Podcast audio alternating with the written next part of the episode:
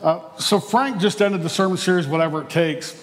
And so uh, it got me to thinking um, what's the first step for us? What's the first thing that we can do in the whatever it takes? What does that mean for our everyday lives? Let's open up our Bibles if you have them with you. If not, we should have it up on the screen to Luke 15, 1 through 7.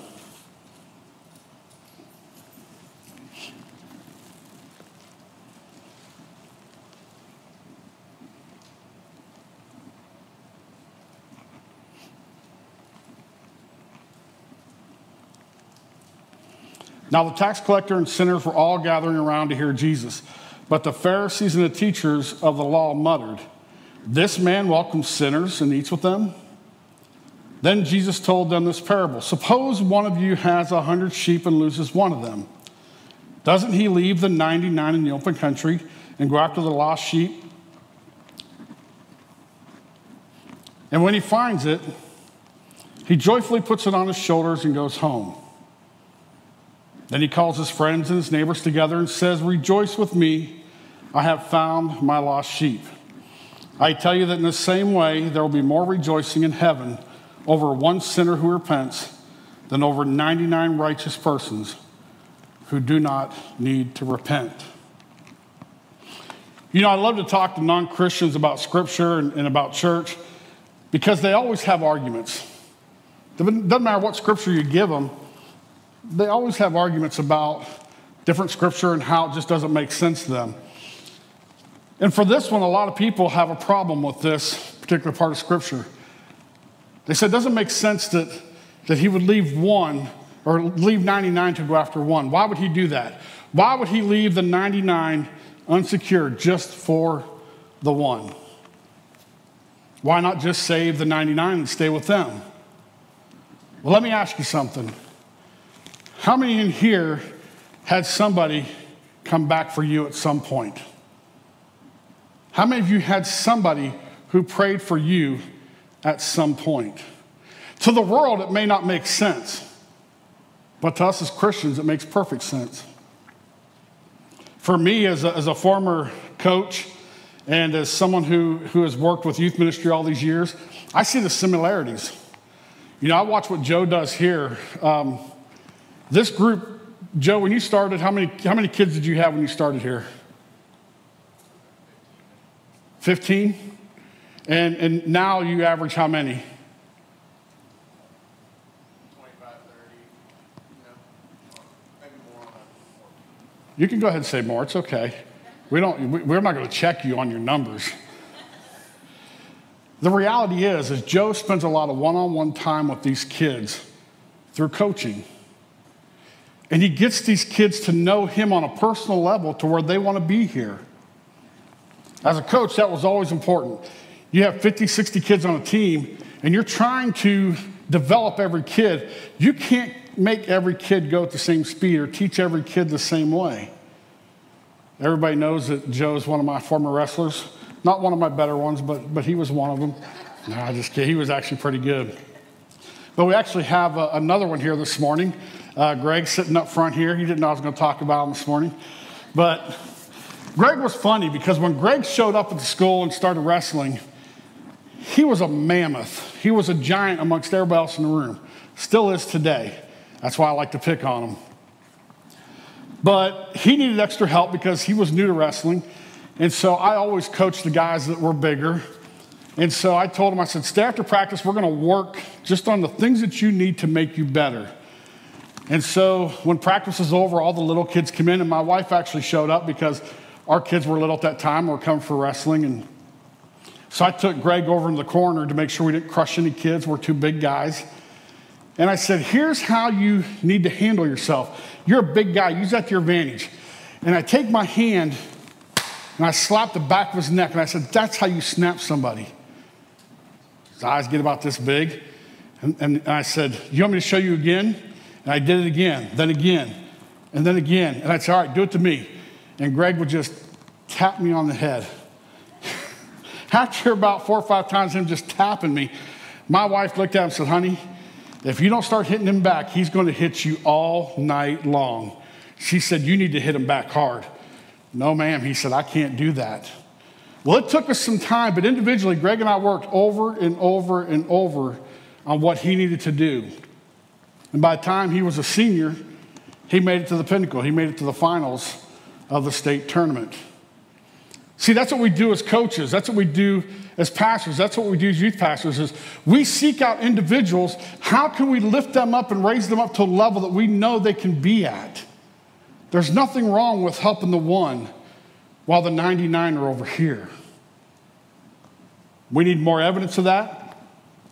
Pastor Frank preached on Zacchaeus couple weeks ago, or at least three weeks ago. I don't know when it was, but in Luke 19, it talks about Zacchaeus, and Zacchaeus was not a favorable man. He was a tax collector, and we know that tax collectors were not well liked.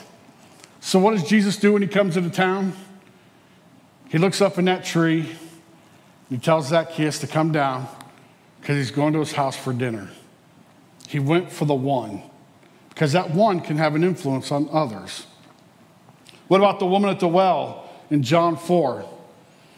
Now, if you know scripture and you know your history, Samaritans and Jews didn't get along. And this is what I love about how God works. Rumor had it that Jesus was baptizing more people than John the Baptist, and so the Pharisees were, were coming after him. They were plotting against him. So Jesus left. But see, Jesus didn't leave because the Pharisees were coming after him. Jesus left because he had an appointment to make with the Samaritan woman at the well. And when he gets there, the Samaritan woman says, How is it that you, a Jew, offers me a drink? I'm a Samaritan. She knows the rules. They don't get along, they don't talk. Jesus tells her who she is and what she's done. And she's amazed and says, You must be a prophet. She says, I know about the Messiah that's coming. And he said, I am he. And because of that one, because he sought out that one woman, all the Samaritans came to check him out. And Samaritans were saved all across that region. What about the woman who touched Jesus' robe in Mark 5? You know, we know that when Jesus was coming through town, people were mobbing him and they were swarming all over him. And all of a sudden, Jesus felt something strange. He felt the power go out of him. Somebody had touched his robe. And he stops and he turns and he says, Who touched me? And the disciples are like, You got to be kidding me. Everybody's touching you. No, this one was different. This time, when someone touched me, I felt the power go out of me. He knew that that person needed him at that moment. I'll say this I'm always an advocate, and I, I say this all the time I'm an advocate, advocate for, for pastors and for anybody who does church work. I can tell you without a doubt that we have people often touching our robes and the power goes out of us, which is why your pastors, your youth pastors, and others need your prayer all the time. There's a lot of energy that it takes to run a church, a lot of energy that it takes to minister to each and every one of you as individuals. That doesn't just happen by accident, that's not easy. So I would urge that you would continue to pray for your pastors because there is a lot emotionally that they put out there for each and every one of you. Whether it's time in prayer that you don't even know that they're praying for you, or time that they come to your house and see you, or time they just go out and, and take you to lunch. Pastor Frank's been talking about a guy that he's been meeting with on a regular basis. Maybe watching today, I don't know. I don't know who the individual is. That's one on one. That's going after the one. He has the 99 here, but he's still going after the one because that one can make all the difference in the world. And you say, Yeah, but I'm not Jesus. I don't, I don't know that I can go up to people and talk to people. I don't know that I can do the things that he did. I mean, he went after the lepers, he went after the sinners, he went after those who were sick in other ways, he went after the people that were undesirable in society. I don't know that I have that in me. Well, if we look in Acts 9, there was a man by the name of Ananias. Anybody know who Ananias was? Ananias, to me, is one of the bravest men in Scripture ever. because Ananias got a word from God to say, hey, there's a man that has just rolled into town, and I need you to go see him and pray for him. I'm sure Ananias was thinking, yeah, I can do that. Well, his name is Saul. Hold on. Hold on. The same guy that's persecuting followers, the same guy who is putting them to death and ordering them to be put to death, that Saul? God says, yeah. I need you to go and pray for Saul. Now, I don't know about you, but if I knew that God had asked me to go see someone who was killing believers on sight and who tortured them, I don't know if I answer that call. I'm just being honest, right? I mean, fear is a big factor that we all have that drives us to either do something or not do something. But Ananias answered that call. And because of that, we have Paul who wrote a lot of the New Testament. One man spending time with one other man. And we have almost the whole New Testament because of that visit. In 1855, there was a man named Edward Kimball. Now, my guess is you've never heard of Edward Kimball. If you have, maybe some of you in the back, have, have you heard of Edward Kimball? Good, I think I might have stumped everybody. Edward was nothing special. That's why you won't know who he is. He was a Sunday school teacher. Back then, they used to still have Sunday school. They called it Sunday school. In 1855, he was teaching it. He had a young man in his class who had moved to Chicago to live with his uncle. And the uncle only had one rule you have to work in the shoe store, and you have to go to church. My house, my rules. You go to church, you work in the store. Well, he worked in the store and he was good at it, but he wasn't so good at church. Now, I can attest to the fact that I made a lot of Sunday school teachers retire when I was younger. Being a pastor's kid, I retired a lot of them. They were all up for the challenge until they met me. Well, in this particular case, this individual was trying. He had no desire to hear, and he wasn't even grasping what the gospel was. Well, instead of just giving up and saying, I don't want anything to do with them, Edward Kimball said, I know what I'll do. I'll go down to the shoe store. I'll meet this man. Well, I say man, he was 17, 18 at the time. And he says, I'm going to preach the gospel right to him in the shoe store, one on one, where he can't run, he can't hide, he can't joke behind others. And because of that one visit, that one time at the shoe store in 1855, D.L. Moody found Christ. And you say, that's amazing. What's even more amazing is a guy by the name of Wilbur Chapman, sometime after that, had been in the audience when D.L. Moody was preaching. And Wilbur Chapman came to Christ because of D.L. Moody. Well, Wilbur Chapman became an evangelist himself.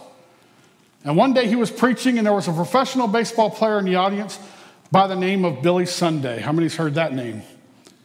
Billy Sunday was a great evangelist in his own right once he accepted Christ. And so Billy Sunday goes on. They say he was very theatrical when he preached. He would climb the columns, he would jump around, he would shout, he would act like he's throwing baseballs. Very animated. I would have loved to have seen him preach. Well, one day he was preaching, and there was a young man in the audience by the name of Mordecai Ham. Now, we're going on in years here, and we keep going down the path, but Mordecai Ham found Christ through Billy Sunday. Well, one day there was a guy by the name of Billy Frank who became later known as Billy Graham, who found Christ at a Mordecai Ham service. You see, because one man, Edward Kimball, one man, decided to do something different and to go after this young man named D.L. Moody and preach the gospel to him that led to Billy Graham accepting Christ. And there were 79 years between the two events. Do you think God already knew what was going to happen? God had already ordained it. He already knew. Now, I told the story about when I was growing up, our pastor, his name was David McKinnon, and, and I think I've told you that he was very similar to the nutty professor.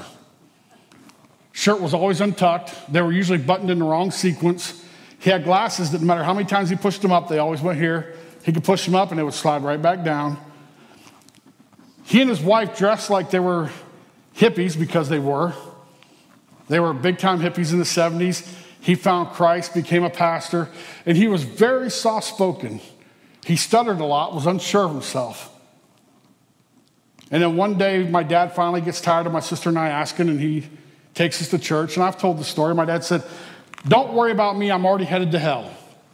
But you can save my kids. And of course, David said, Well, I think, I think God can save you too. My dad said, You don't even know what I've done. He said, I don't think it matters. And after some time of my dad getting frustrated because he felt like David was always talking about him in his sermons, my dad finally came to the altar one Sunday and accepted Christ. Because one man who really didn't know my dad, who knew nothing about the lifestyle that he had lived, basically said, I won't give up on you because God has a plan for your life. And I can tell you that through my dad's preaching, there were at least four or five others who became pastors through the preaching of my dad.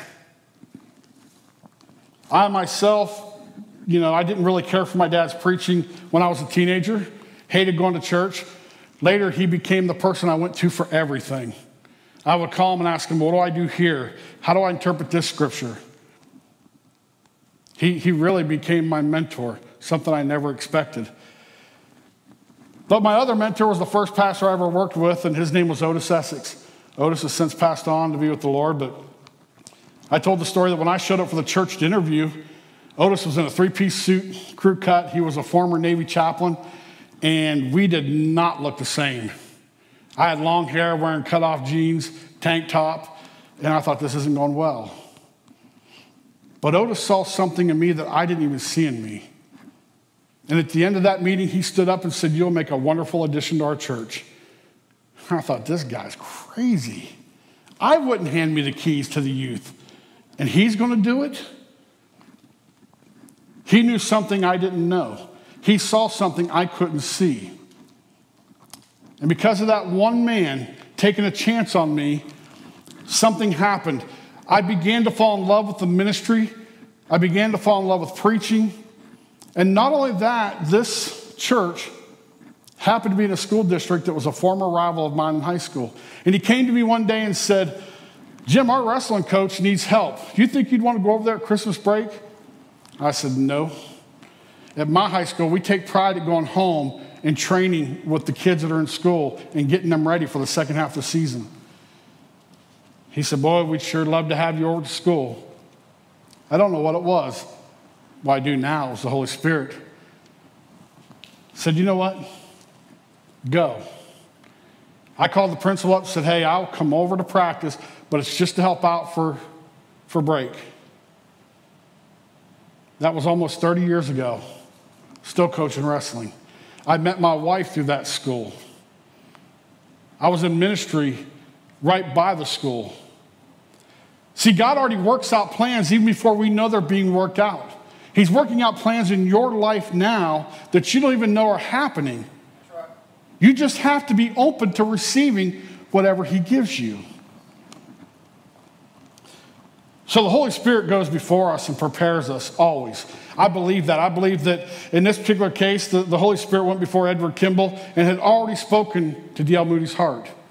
I believe the Holy Spirit had already prepared my heart to be where I was and to do the things I needed to do. I believe He's prepared your heart to be here today.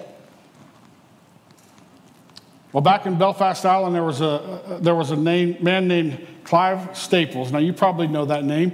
He was known to Jack by his friends. But Clive grew up loving and reading books. He was well educated, but he fell in love with the spoken word. He fell in love with the written word, and he was enamored by it. And he got as educated as he could get because that's the language that he spoke. Later, moved to England, had went through school, and had become a professor. And like Saul, Clive had his own little meet Jesus time when he was on a journey walking with his friends in a place called Addison's Walk in Cambridge. beautiful, beautiful pathway with the trees canopying over. And he was out with, his, out with a walk with two of his friends one night late who are very educated, just like him. You know, that's what fascinates me about God. He can use the opposite to attract you, like David and my father. Or he can use people that are just like you, who think like you, who can show you that you can be just like them if you just accept the faith that Christ has for you. So they were on a late night walk, and the conversation of Christ came up. And so his friends, J.R. Tolkien and Hugo Dawson, shared the gospel in a way that he had never heard it before. And Clive Staples, or Jack, as he was known to his friends, would go on to author over 40 books and become better known to you and I as C.S. Lewis, who wrote things like the Screwtape Letters and Mere Christianity and The Great Divorce. I could go on and on. He has written so many influential books. He truly was there for a whole nation when they needed him during World War II. He brought comfort to Europe at that time. That was not by accident. That was not by mistake. That was not by coincidence. God had started preparing him when he was a child. But what happens if these individuals, what happens if Edward Kimbrough or, or Tolkien or Dawson don't do the things that Christ has called them to do? What if David McKinnon had given up on my father? Now, I know what some of you would say, well, then God would just place someone else in their place. Maybe, maybe not, I don't know. But I know this when we have the opportunity to minister to others, when we have the opportunity to leave the 99 to be with the one, we should take it. We should do it. So here's what I want to ask you today How many of you have spent time seeking out the one and ministering to the one? You don't have an excuse because it's been done all throughout Scripture, it's been done all throughout time. So I'll ask you again when's the last time you went after the one? Left the 99 and went for the one. We have someone here today because somebody kept calling them over and over and inviting them to church. That's how it happens. That's how it works.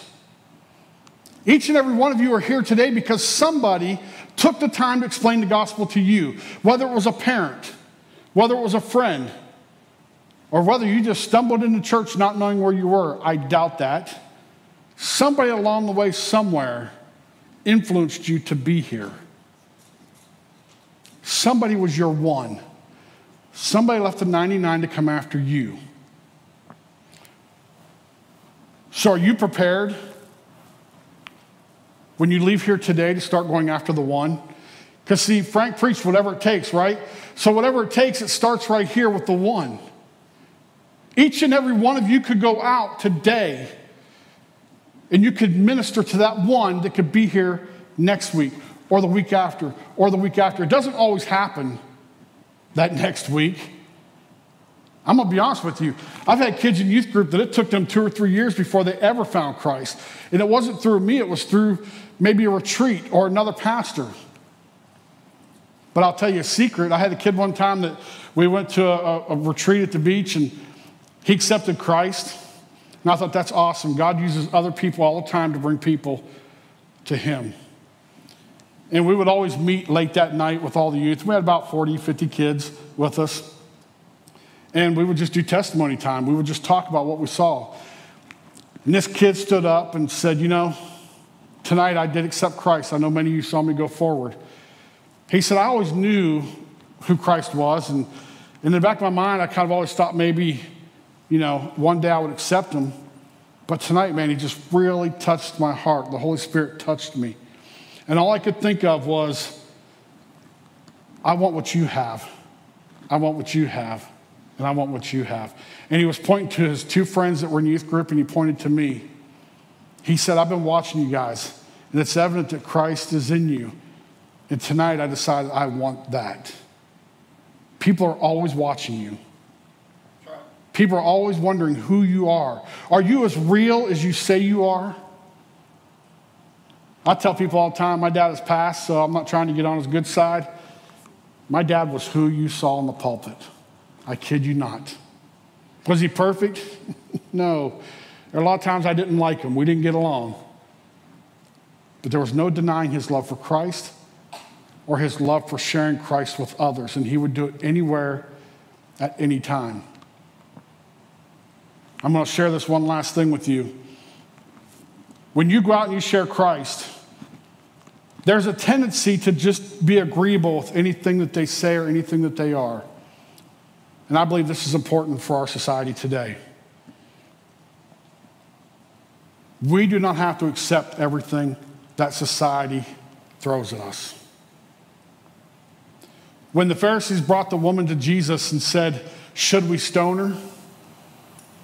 Of course, Jesus knelt down in the sand and wrote some stuff, and there's all, all these scholars who like to say, well, he might have been writing out sins that all these guys had been part of.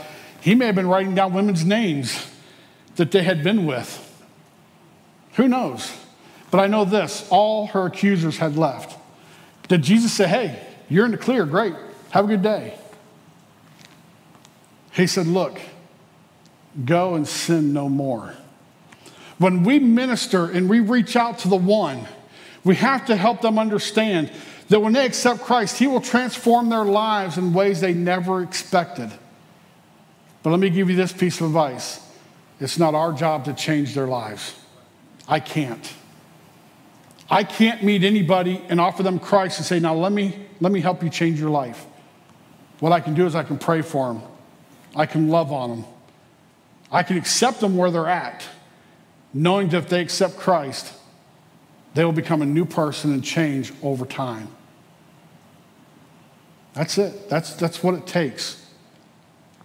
Everybody here, one on one, ministering. We're all in our small groups. We come on family night. That's our 99, right? At some point, we have to leave the 99, the uncomfortable part, and go out and minister to the one. And here's the thing the Holy Spirit has already went before you and laid groundwork. Right. It's already happened. How do I know? He didn't just send Ananias into a hornet's nest. He had already softened Saul's heart. He had already prepared Saul. And when Ananias got there, all he had to do was hit the ball that was already set up on the tee for him. It's not as hard as you think. God is already asking you to go out and minister to the one. Let's pray.